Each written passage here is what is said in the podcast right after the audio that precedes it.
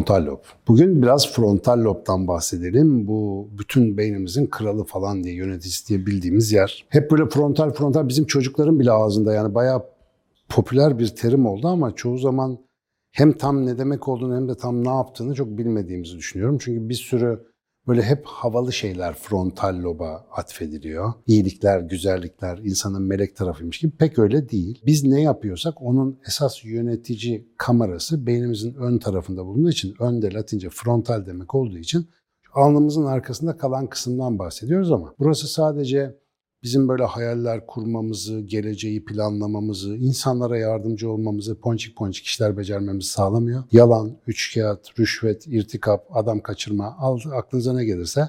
Yani kumpaslara da buranın kafası çok çalışıyor. Şimdi ön beyin ya da frontal lob dediğimiz şey ne işe yarar, niye vardır ve niye biz insandan bahsederken bundan çok bahsediyoruz? Karar alma dediğimiz hikayede bu nasıl çalışıyor? Ve bir de bu bölümde şunu da yapayım istiyorum. Doğru ve yanlış kararlarımız arasında beyinsel olarak bir fark var mı? Bu bana çok sorulan bir soru.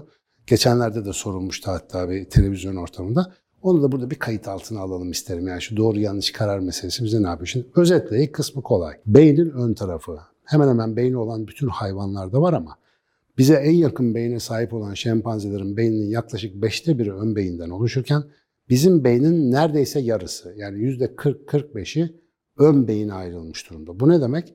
Bizde hem beyin büyük hem de oransal olarak beynin ön tarafı çok daha büyük.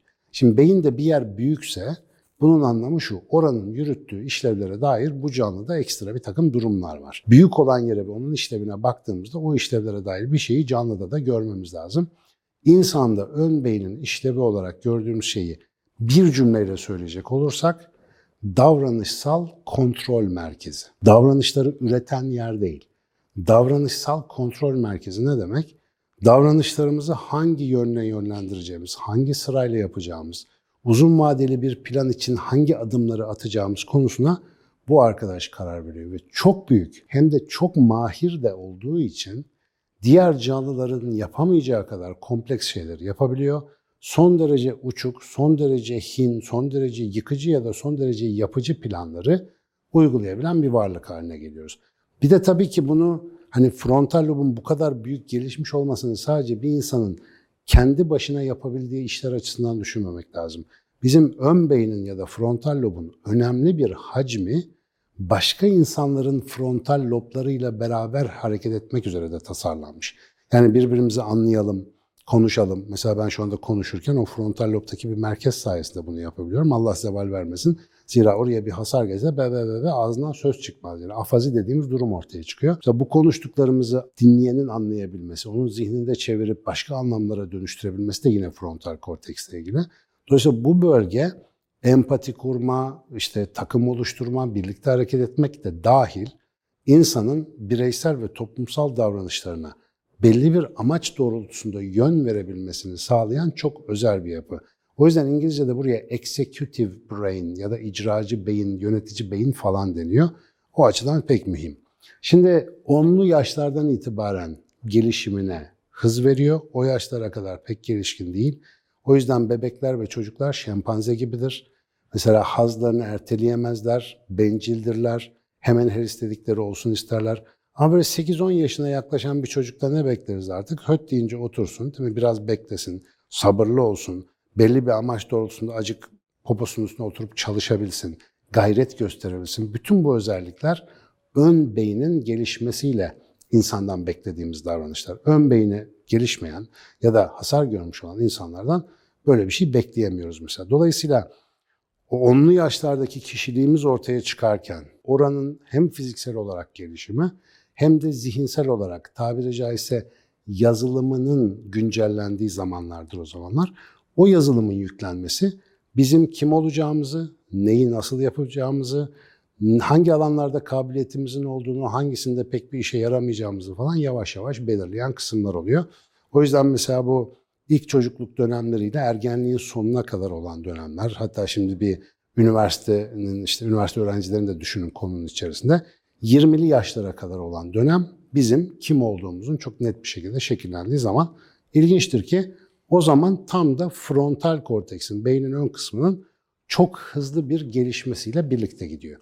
Yani bizi biz yapan kısım desek yanılmış olmayız. Peki mesela diyelim şu anda açtığınız bu videoyu herhangi bir ortamda seyrediyorsunuz. Eğer mesela şu anda dediklerimi takip edebiliyorsanız muhtemelen konsantrasyonunuz bu video ya da işte ses olarak dinliyorsanız kulağınız sesimde e, dikkatinizi oraya verdiniz ve dış dünyanın önemli bir kısmını dışarıda bıraktınız. Şu anda göz ardı ediyorsunuz. Bunu yapmanızı sağlayan dikkat şebekesi dediğimiz şey özellikle ön beynimizle çok yakından alakalı. Ön beyin şunu yapabilmemizi sağlıyor. Şartlar ne olursa olsun bizim için önemli olan bir şeye dikkatimizi verebilmemizi sağlıyor. Şimdi bütün hayvanlarda yok mu bu dikkat? Var tabii. Mesela kedinin önüne bir tane böyle yumak sallayın, bir şey, ip sallayın, bir şey sallayın. Hayvan böyle dikkatini oraya veriyor. Ama kediye böyle siz bir lazer pointer ya da meşgul edecek bir şey sallarken yandan mesela güzel bir şiir okumayı deneseniz ya da ona başka bir insanın ilgisini çekebilecek bir uyaran vermeye çalışsanız hayatta ilgisini çekemezsiniz. Çünkü onun dikkat ağı böyle entelektüel içeriklere, sosyal içeriklere göre ayarlanmış değildir ve dikkatini o salınan ipten çekip de o tarafa ayırmasını tabii ki beklemezsiniz. Ha şiir okuduğunuzda bir anda size bakan bir kediniz varsa onu bilemeyeceğim ama o normal şartlarda pek beklediğimiz bir şey değil hayvanlarda. Biz ön beynimizin yapılanmasını ve yine tabiri caizse diyorum yazılımını kullanarak dikkatimizi nereye vereceğimizi belirliyoruz. Bu durumda da hangi tür bilgileri alacağız, neleri duyacağız, neleri duymayacağız, neleri göreceğiz, neleri görmeyeceğiz, hangi şeyleri düşüneceğiz, hangi şeyleri düşünmeyeceğiz. Aslında buna biraz da ön beynimizin o işte spot ışığı gibi gezinen dikkat şebekesi karar veriyor. Burayı eğitmeyi öğrenirsek, eğitmekten kastım şu, dikkatimizi bir işten bir işe almak, bu dikkat kaydırma dediğimiz beceriyi biraz çalışmak. Bir kas gibi ön beynin bu yeteneğini geliştirdiğinden dolayı mesela ders çalışıyorsak, bir işe konsantre olmaya çalışıyorsak oradaki becerimizi de çok arttırıyor. Ama gelişine bırakırsak her şeyi, yani her şey işte ne derler damağımızın tadına uyduğu kadar ilgimizi çekerse mesela ne oluyor? Bir şey böyle ilgimizi çekiyor sonra öbürü de başka bir şey oluyor, öbürü ilgimizi çekiyor, başka bir şey oluyor, o ilgimizi çekiyor. Derken uzun süre hiçbir iş üzerinde konsantre olmadığımız için uzun süre konsantre olmaya dair ön beyin devreleri eğitilmemiş oluyor. Ve biz kediler gibi önüne tutulan, ışığa doğru yön değiştiren, sosyal medyanın ve modern dünyanın çok sevdiği insanlara dönüşüyoruz. Ama bazı tipler var biliyorsunuz. Bunlar biraz hafif otizmli falan tiplerde de görürüz böyle bir şey. Bir konuya bir konsantre olurlar. Saatlerce, günlerce kaybolurlar mesela. Bu insanların ön beyinleri biraz daha farklı organize olduğu için o konsantrasyonu sağlayabiliyorlar. Bunun dışında günlük davranışlarımızı yine bu odaklanma çerçevesinden bakarsak belli bir yöne yönlendiren kısım da burası.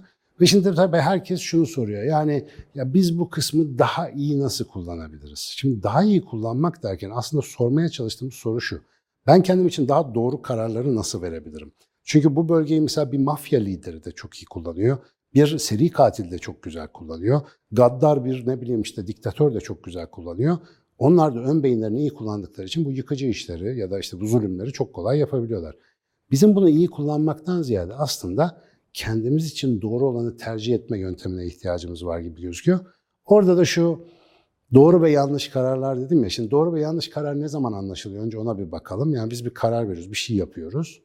Ve daha sonra onun bizim için iyi mi kötü mü olduğunu anlamamızı sağlayacak bir takım olaylar yaşıyoruz. Ya genellikle kararı verdiğimiz anda bunu fark etsek zaten akıllıca olanı yanlış kararı seçmezdik ama yanlış bir karar verdiğimizi ne zaman anlıyoruz? O kararın sonuçlarını yaşamaya başladığımız zaman. Peki bunu daha önceden bilebilme şansımız yok mu? Aslında var.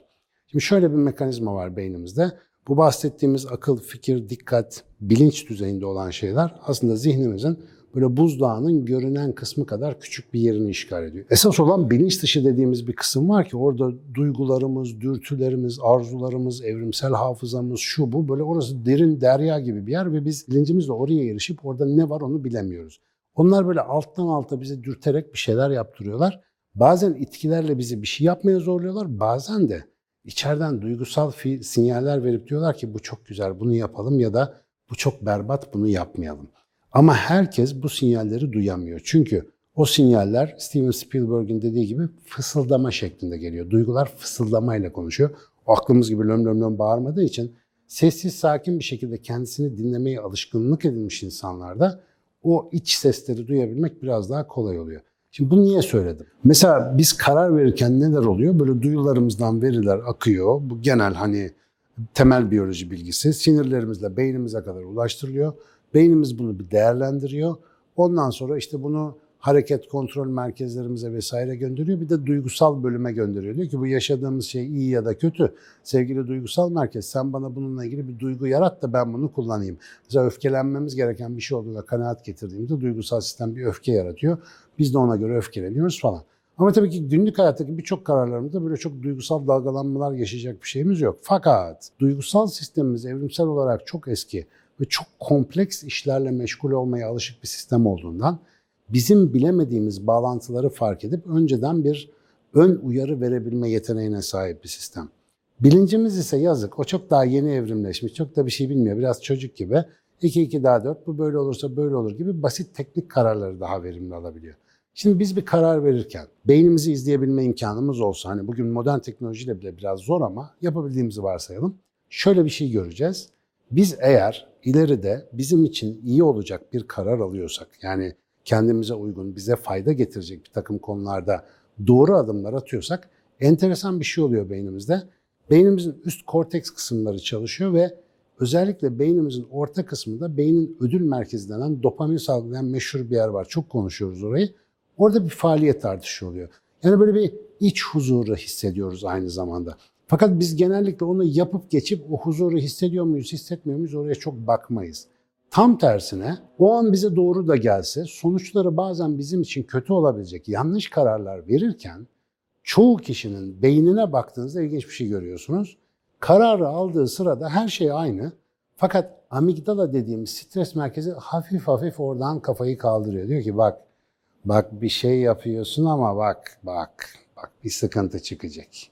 Şimdi bunu kim duyabiliyor? Duygularını okuma yeteneği, beden farkındalığı, içsel meditasyon yapma alışkanlığı yüksek olan insanlar bir anda diyor ki ya bir dakika ya ben de bunu yok, böyle yapmayacağım. İçimden bir kötü his geldi diyor mesela. Ama çoğumuzun o kadar acelesi var ki bu sinyalleri hiç duymadan paldır küldür gidebiliyoruz. Biz bu içeriden gelen yapma gözünü seveyim uyaranına ne diyoruz günlük hayatımızda? Vicdan. Vicdan diyor ki yapma. Vicdan genellikle de bir başkasına karşı ya da hakikate karşı işlediğimiz suçlarda gündeme aldığımız şey ama kendimize karşı yaptığımız yanlışlarda da o çalışıyor. Ve diyor ki yapma bak senin aklın kesmiyor ama benim anladığım kadarıyla bu işin sonu iyi gitmiyor gibi içeriden bize sinyaller veriyor. Özet olarak iyi ya da kötü, doğru ya da yanlış karar alırken beyinde hep aynı şeyler oluyor ama alt tarafta, daha alt katmanlarda çok küçük, çok zor fark edilebilen bir uyarı sistemi var. Eğer her şeyi aklımız, mantığımız, işte bilinçli dikkatimizle yapabileceğimizi sanıyorsak çok yanıldığımızı göreceğiz hayatımızın içerisinde. Sıklıkla içimizden, duygusal sistemimizden bedenimize yansıyan sinyalleri okuma konusunda ustalık geliştirmemiz gerektiğini öğreneceğiz. Ve bu ustalığı çalıştıkça, geliştirdikçe, bu antrenmanla olacak bir şey. Antrenmanda nedir? 5 dakika hiçbir şey yapmadan oturup dinleyeceksin sistemi. Yani zor bir şey onu söyleyeyim. Ama bugün de 5 dakika bunu yaptığınız zaman birkaç gün, birkaç hafta içerisinde karar alırken bir şeyleri daha farklı görebileceğinizi fark edeceksiniz. Milyonlarca, milyarlarca yılda ince bir arge ile ayarlanmış bu sistem böyle bir bilgisayarı kullanır gibi basit komutlarla işlemiyor. Biraz daha o frontal frontal falan çok güzel ama öbür tarafları da çok ihmal etmeyelim. Hepsi bizim, hepsi kardeşimiz. Yani onları öyle ihmal etmeye gelmez.